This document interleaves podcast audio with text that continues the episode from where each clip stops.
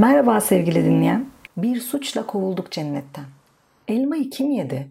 Kim kızdırdı efendiyi? Her iki taraf birbirini işaret etti. Ben yedim ama Adem beni yönlendirdi. Ben yeme dedim, Havva beni dinlemedi.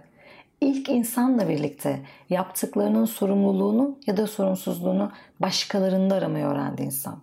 İlk hata, ilk suçlama, ilk kayıp. Cennetten kovulduk ve o gün bugündür yapılanın hatasını başkalarına yükleyerek cehennemi yaşatıyor insan kendine. Sen benim ne yaşadığımı biliyor musun? Bilmiyorum. Anlatsana biraz. Hataları için devamlı başkalarını suçlayan modeller vardır. Hani asla kendisini hata aramayıp da hep seni suça çıkaranlar. Evet, bugünkü konumuz onlar. Ailem bana küçükken böyle davrandığı için böyleyim. Ben harika bir işim ama işim sorunlu. Üstelik ailesi bizi ayırmaya çalıştı. İş arkadaşlarım geçimsiz ya, patronum kıymet bilmiyor. Hep böyle işlere denk geldim ben. Yoksa ister miyim sık sık iş değiştireyim? Küçükken annem babam ayrıldığı için sana kötü davranıyorum. Yeterince iyi göstermeyi bilmediğin için sana davranışların böyle. Kötü arkadaş olan sensin. Sen böyle yapmasan tam bir sütten çıkmak kaşık değil mi? Bu tarz konuşmalar aklıma hep şunu getirir. Mevzu sütten ak çıkmak değil, çıktığın sütü ak bırakmak. Yani sürekli başkalarını suçlayan biriyle yan yanaysan ak kalman mümkün değil. Bu kişi sensen, karşıdakinde iz bırakmanın mümkün olmadığı gibi. Bir kişi her zaman sıfır hatalı olabilir mi? Devamlı yaşadıklarının sorumlusu başkaları. Sana ait ancak başkalarıyla etkileşime geçtiğin bir hayat var ama asla yanlış yapmıyorsun. Öyle mi? Mükemmel yazılıma sahipsin o halde ve biz kusurlular anlayamıyoruz. Neden? Neden hata yapmak zor gelir? Ya da çevrende sürekli hatası için başkasını suçlayan biri varsa bunu neden yapar? Suçlamayı başlatan süreç hatadan kaçmak değil midir biraz da? Herkes bir diğeri için suçludur. Taşı suçsuz olanınız atsın desek taşların hepsi yerlerinde mutlu mesut oturur. Çünkü sevgili dinleyen, hata yapmak öğrenmenin belki de en etkili yoludur. Tolstoy, insan bütün hataları kendisi yapacak kadar uzun yaşamıyor der. Elbette bazı şeyleri başımıza gelmeden de öğreniriz ama hata sana bir kıyas noktası verir. Doğru yapıp yapmadığını anlaman için doğru olmayanı da bilmen gerekir bazen. Hayatınla birlikte yaşamın doğası gereği hata yaparsın. Zaten hatasız ilerlememen için kabuğundan hiç çıkmaman, her şeyi aşırı düşünüp hesaplaman, hatta hareket edememen ve risk almaman gerekiyor. Yani hatasız yaşam, yaşamayanın işi. Belki de başkalarının suçlu olma nedenin hatasız ilerleme, mükemmel olma isteğindendir. Başkalarının eksiklerini kolayca görüp kendi eksikliklerine odaklanmak o kadar kolay değil. Kendine karşı tarafsız olmak en zoru değil mi? Ne kadar objektifim desen, kendine geldiğinde ellerin titriyorsa sorun yaşamaya başlarsın. Ya da çevrende bunu yapmakta ısrar eden biri varsa hızla ondan uzaklaşırsın. Eğer sorunlarını sürekli benim suçum değil, onun suçu, senin suçun diye çözen biriysen hala çocukluktaki sorun çözme mekanizmalarıyla hareket ediyorsun demektir. Bu da suçlama mekanizmasının en büyük besleyicilerinden değil mi? Çünkü bu tarz bir problem çözme şekli çocuklukta kullanılan bir yöntem. Yani geldiğin döneme bakacak olursan problem çözme becerilerini geliştirmen gerektiği anlamına geliyor bu.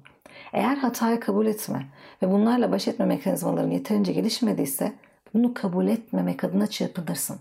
Sebebi basit. Kendini zayıf hissedersin ve güç kazanmaya çalışırsın. Yani çevrende böyle biri varsa kendisini zayıf hissettiğinden böyle davranıyor olabilir.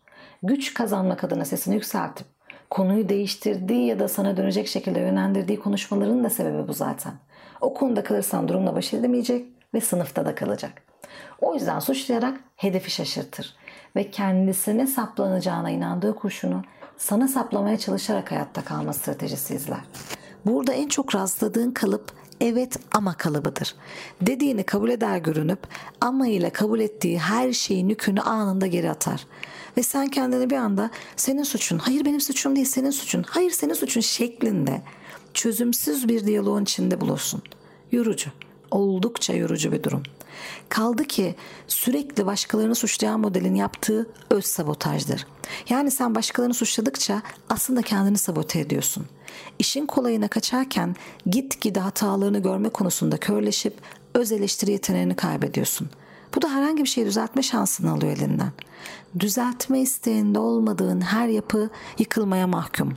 Ve kafadan o ilişkiyi kurduğun kişiyi kaybetmeye göze alıyorsun. Neden? Sorumluluk alman gerekiyor çünkü. Hata kabul etmek sorumluluk almayı da gerektiriyor. Ama suçlamak anlamaktan kolay. Çünkü anlar ve hata düzeltmeye gidersen değişmen gerekiyor. Değişmektense sorumluluğu atmayı tercih ediyorsun, sorumluluk almak zor. Olayların faturasını başkalarına kestiğin bu naylon faturacılık sana yalnızlık olarak geri döner. Aynı zamanda da özgüven düşmesine neden olur. Bunu yapmaya devam ettikçe baş etme mekanizmalarını da geliştirmediğin için kendine verdiğin zayıfım mesajının altını çiziyorsun çünkü. Yalnız kaldıkça daha da baş edemez hale gelip kendine söylediğin yalanlara daha da çok gömülüyorsun. İçinden yükselen bir ses. Ama suç bende değildi. Muhtemelen öğrendiğin tek yol bu. Küçükken sana sorumluluk almayı hatasız yürümek olarak öğrettiler belki. Ne olursa olsun o iş senin sorumluluğundaydı ve daha iyisini yapabilirdin. Bir hata yaptığında bunu öğrenmek değil, yenilmek olarak gösterdiler sana. Hatalı olmaya savaş açmayı o zaman öğrendin. Baş edemediğinde en iyi yol sürekli bahaneler uydurup suçu üstünden atmak oldu. Belki de ailen senin davranışlarına, senin adına sürekli mazeretler bulup seni mazur göstererek koruduğunu zannetti dünyadan. Bu yolla fark etmeden korunmasız bıraktılar hatalara karşı. Hiçbir şeyin hata olarak görülmeyince sen de senin adına savunma makamı nasılsa cevap veriyor deyip doğal gördün ve büyüdüğünde aynı yoldan ilerledin. Sen de hata kabul etmez oldun, mazeretler uydurur oldun. Bu da mümkün. Muhtemelen bu podcast'i dinlerken de ufaktan ya da en güçlüsünden itirazlar yükseliyor içinden. Durduğun yerde bir sürü ama yükseliyor dilin ucunda. Çünkü çözümlemeye çalışmak için bunun doğru olmadığını kabul etmen gerek. Ve sen en iyi bildiğin bahane yoluyla üstünden atmaya yöneldin. Bence yapma. Bir seferlik düşün. Suçlayacak birini ya da bir şey bulduğun an asıl çözülecek şeyi atladığın halde bir şeyler çözmüş gibi hissediyorsun. Ve sorunlar bir tarafta birikiyor, farkında değilsin. Sen altında kalıyorsun. O anda kontrol ettiğin zannettiğin şey uzun vadede hayatının kontrolünü elinden alıyor. Her ne sebepten olursa olsun kendine bir dön bak. Artık yetişkinsin. Erken yaşlarında başına gelen şeyleri kontrol edemez, seçemez, değiştiremezdin. Ailemizi, ortamızı seçemeyiz çünkü. Ancak yetişkinsen seçimlerini belirleyen sensin. Geçmiş artık öykülerle dolu ve ders almalıyım diye bakmalısın. Evet, kötü şeyler yaşadın. Ama alınacak dersler alıp yürümezsen hala o yaştaki çözümlerinle bugüne asla ayak uyduramayacaksın. Bu kurban psikolojisi işine geliyor gibi görünse de sen bir kurban değilsin. Geçmişte elinde olmayan dönemlerden gelen anlayışla yalnızlığa ve özgüvensizliğe giden yolu seçip kendini kurban eden sensin. Eğer travma düzeyinde sıkıntı yaşıyorsan yardım al ve yoluna devam et. Yanlış tuşları sökersen doğru mesajları verecek yazılar çıkacak senden. Bu kararı verecek yaşta başkalarını eziyet düzeyinde suçlamaya devam edemezsin. Başkalarını suçlamak yerine hatanı kabul etme adına sorumluluk almak kendini geliştirmeye başlamaktır aslında. Neyden kurtulman ya da neyi değiştirmen gerektiğine baktıkça yenilenir, dönüşür, değişirsin. Ne düşündüğüne odaklan, zaten açıkları anlarsın. Hayır, herkes senin üzerine oynamıyor. Sen olaylardaki rolüne odaklanamıyorsun. Hayır, her olayda bir suç yok. Sadece hata yıklama mekanizmasından korkuyorsun. Üstelik bu zaman zaman herkes için geçerli. Bu dünyada bir şeyler başarabilen insanlar istedikleri şartları arayıp bulamayınca da onları yaratan insanlardır der Bernard Shaw. O yüzden önce aramakla, olmuyorsa yaratmakla uğraşman gerek. Bunu yapamayacak denli yaralıysan da yaralarını sararak başlaman gerek bir şeylere. Oyunun kuralı belli. Sen çabalamadıkça altın tepside gelmeyecek hiçbir şey. Ve hata yapıp öğrendikçe sevgili dinleyen, yolun her seferinde daha kısa olacak. O zaman bir sonraki podcast'e kadar sevgiyle kalın, güvende kalın, bizi takipte kalın, hoşça kalın.